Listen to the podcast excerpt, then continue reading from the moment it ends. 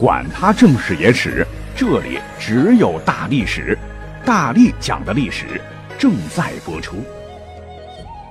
大家好，我是大力丸。今天早上一看我的微信朋友圈，哇，炸锅了！有人就说，昨个可能是国际分手日，早晨宋仲基和宋慧乔离婚，晚上李晨和范冰冰分手。所以你看，我早就说过哈，这个世界不会有什么不离不弃，也没有谁离不开谁。如果有呢？一定是大力丸制作的大力史永远陪伴你哈，开玩笑。遥想当年，这个宋仲基和宋慧乔的这个盛大婚礼啊，何等的气派，以及冰冰生日上李晨罗曼蒂克的求婚，羡煞旁人呐。他们走到今天，哎呀，有些听友可能觉得并不意外，因为往往在一起的时候越高调，越是走不到最后啊，这可能是一种宿命。但是无论如何，对于我们这些吃瓜群众来说，还是难免有点感慨的，因为来的太快了。其实我个人觉得吧，不论是恋人还是夫妻啊，问题可能还是出在他们对于感情的经营上啊。因为恋爱的过程是相互磨合的一个过程，可是交往的时间越长，就越能显露两个人的缺点，不是吗？从而会导致分歧的产生。爱情可以自然而然的发生，但是两个人想要长久的走下去，需要智慧。甭管是名人明星，还是平头百姓，无论是现代人还是古代人，道理都是一样的。所以下面呢，我们就来讲一个老生常谈的故事好了，希望我们能把它讲的不太一样哈。凤求凰的故事，各位应该听过吧？男主是谁呢？就是当年鲁迅先生常赞的那个武帝时文人，文莫若司马迁，赋莫若司马相如的司马相如。这哥们儿呢，早年家境不错啊，从小聪明好学，才智过人呐，而且好击剑之术，诗词歌赋做得非常好。原本他不叫相如啊，因为自个儿特别羡慕战国时的蔺相如，就改了个名儿，改成了司马相如。他生长的年代正好赶上汉景帝啊，景帝朝呢有一个卖官鬻爵的烂规定，就是只要给四万钱，长得人五人六、浓眉大眼，就可以给皇帝当侍从啊，不用割掉小丁丁哈，进入公务员队伍。于是呢，家住在四川的司马相如就嘚不嘚的北漂到了京城长安，当了一个武骑常侍，听着是挺高大上的，就是陪皇帝打猎的一个侍从官呐。说是官，只要皇帝老子打猎的时候有对付不了的虎豹熊皮或者其他突发情况，马受惊啦，再牵条马过来，皇帝要下马啦，然后赶紧搬个下马凳，啊，这活呢都得他干啊，干得非常憋屈啊。你想自个儿是满腹经纶，才华横溢，你皇帝好歹也赏识我，让我露一手也好啊。只可惜当时汉景帝他不甚喜好慈父，压根儿就没他展示的机会。恰好有一天。当时被封到开封的藩王梁孝王进了宫，他呢似乎是喜欢吟诗作赋，对司马相如好像印象蛮好啊。于是呢，这哥们儿就借生病为由啊，辞了官，投奔到了在开封的梁王府为客了。梁孝王当时养了一堆文人，呃，兄弟，你既然来了，那你就跟那帮子读书人一起住吧。啊，所谓是三人行必有我师啊。待在梁孝王府几年，司马相如进步蛮大。还写了著名的《子虚赋》啊，这篇赋啊历史上非常有名，主要写了什么呢？就通过当时楚国一个人叫子虚先生的讲述，说当年随齐王出猎，齐王问楚国怎么样呢？身为楚的臣子，他极力铺排楚国之广大丰饶，而齐国呢，当时有一个乌有先生表示不服，便以齐之大海名山，一方书类，傲视子虚啊。那么这篇赋的主要意义就是通过种种夸张声势的描写，表现了汉一代王朝的强大声势和雄伟气魄。此赋那写的是极其的华丽啊，词藻丰富，描写功力啊，散韵相间，标志着汉大赋的完全成熟。哎，就这了解了解就可以了。文章好是好，问题是当时的这个梁王啊，说他是喜欢舞文弄墨，其实是沽名钓誉啊。相如之才，他视若粪土啊。于是呢，司马相如在梁孝王府也就一直没有受到重用。等到梁孝王死了之后呢，司马相如就打包，哎，没办法了，就回到了老家四川。但是此时啊，祸不单行，他的父母不幸双亡，家道衰微啊，已经穷到无以为生的地步了。我们多说一嘴，这位西汉梁王的墓后来被摸金校尉的那个老祖宗曹操给挖了啊！据说当时珠宝装了七十二串啊！当然这是后话了。那下面呢，就是本期节目的第一个高潮——凤求凰的故事，终于要正式开始了。家境不好了哈，司马相如日子过得非常拮据，有的时候还吃不饱肚子。可是有句话讲得好，出门在外靠朋友啊！司马相如还是有几个朋友的，比方说在临邛县，当时有个县令。这个王县长啊，对他就非常不错。有一天呢，看在县长的面子上，县里最大的一个大财主卓氏集团的 CEO，光是家童就多达八百多人的卓王孙府里办宴会，就把这个司马相如顺道请了。当司马相如到的时候呢，主角光环加身呐，气质压倒一切，不灵不灵，在座的客人无不被司马相如的风采所倾倒。席间。无语啊！酒过三巡，菜过五味啊！这个王县长便亲自把琴瑟啊交到了司马相如的面前。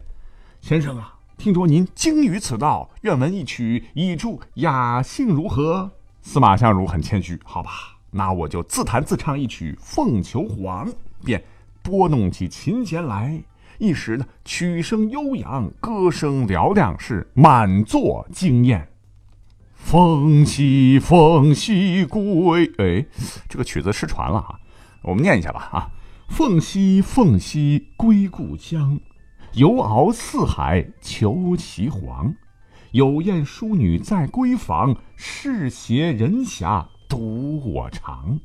河源交颈为鸳鸯，湖谐航兮共翱翔。好个凤求凰，是通体比心啊！不仅包含了强烈的求偶意识，而且也象征着男女主人公理想的非凡、志趣的高尚、知音的默契等丰富的意蕴呐。这首优美的琴声加绕梁三日的歌声，当时不光惊动了在场的所有来宾，更惊动了一位闺阁少妇，她呢就是卓王孙的女儿卓文君。话说呢，卓文君乃是卓王孙心爱之女啊。姿色娇美，琴棋书画样样精通，诗词歌赋也是一等一。不光是当地的才女了，也位列中国古代四大才女之一啊。此时的卓文君呢，是刚刚丧夫守寡不久啊，悲伤的心情还没有平复啊，于是以弹琴消磨时光。那天呢，他正面对满园春色是愁容不展，不曾想正在落泪时，叮铃，忽然听到室内。传出的司马相如优雅的琴声，不禁是怦然心动啊！于是是抚琴相和，别说频率还很搭，相得益彰。那么在前堂弹奏高歌的司马相如听到附和之琴声，哦，大为惊奇，便问：“这是谁在弹奏啊？”卓老爷一时相告：“此小女闻君也。”司马相如当时不禁失态道：“相如啊！”早就听闻文君貌美有才，今日听闻琴声，果然不同凡响，于是请求相见。卓王孙没办法，只好唤文君出来。不一会儿，卓文君是婀娜而出，司马相如不禁是仔细端瞧。天哪，魂儿没了！但见卓文君果然是国色天香，朱唇齿白，绝色佳人呐。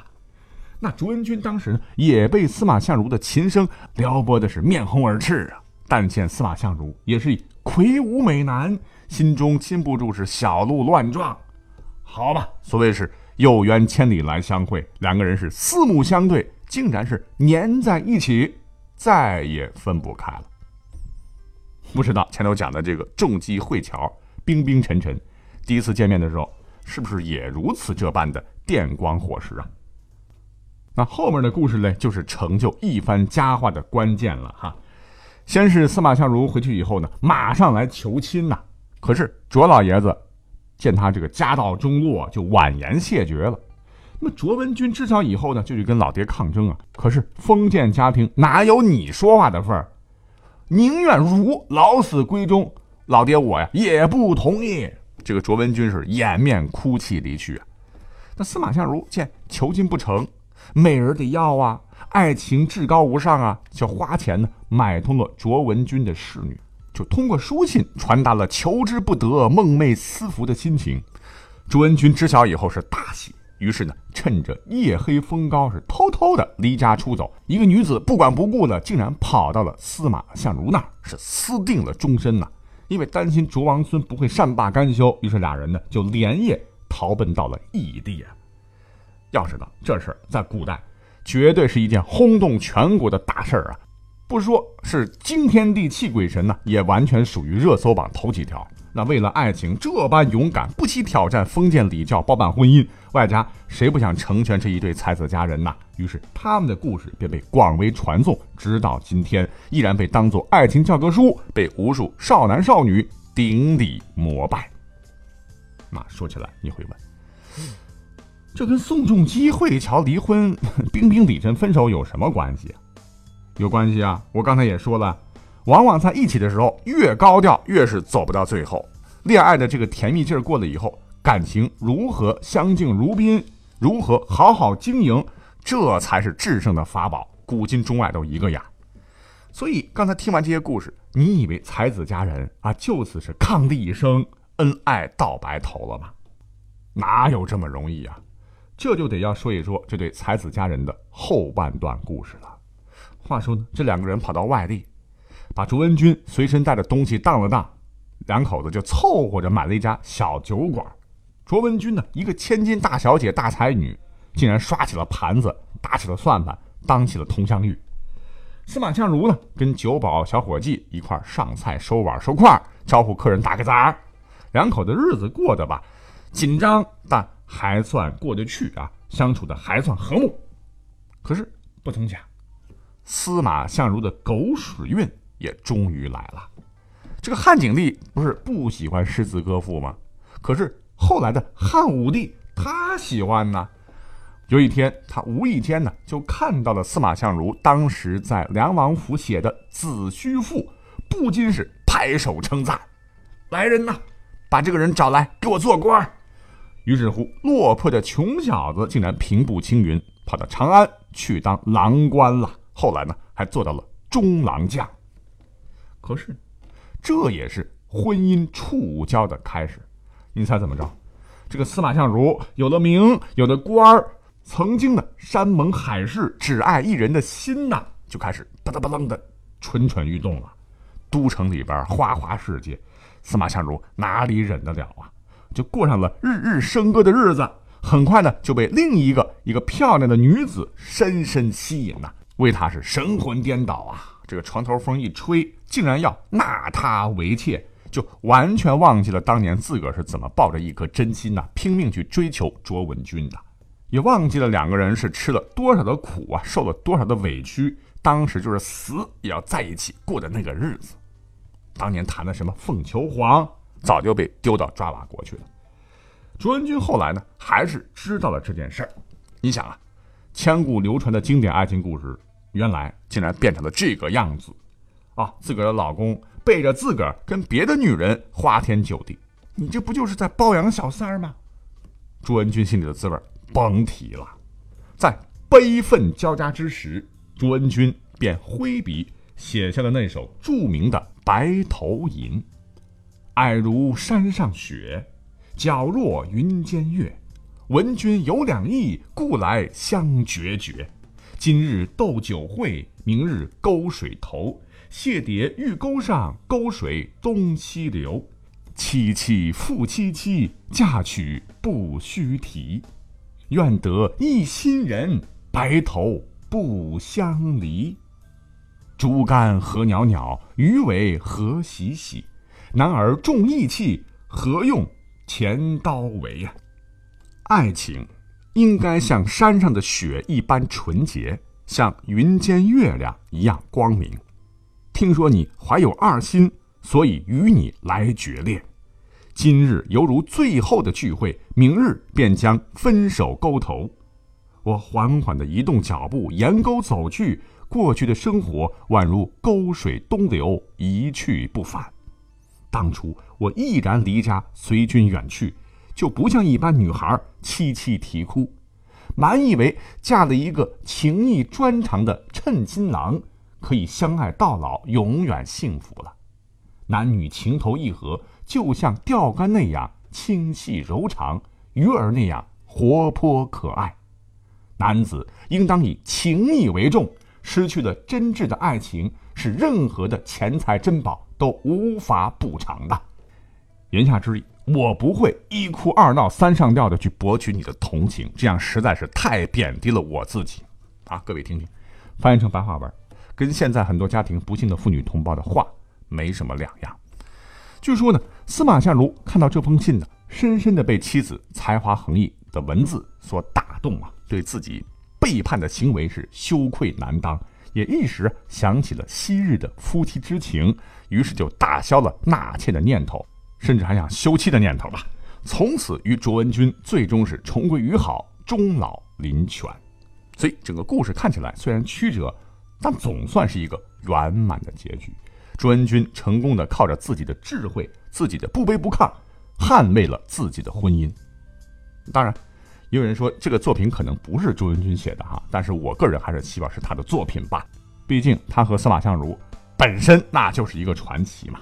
讲到这儿，特别要说明一下啊，我不是暗示这两对明星是不是谁出轨什么的哈，我只是说，所谓两人之事，起于颜值，敬于才华，合于性格，久于善良。忠于人品，这才是无论是夫妻还是情侣的相处之道，也是一个自古皆然的道理。而且我也不太赞成有些听友每每看到一对国民 CP 分手了，就会萌生出啊再也不相信爱情了的想法。你要知道，毕竟常年撒狗粮的故事从古至今它更多。好吧，就如同他们这个微博留言一样，我们不再是我们。但是呢，大历史依然是大历史啊！我们下期再会。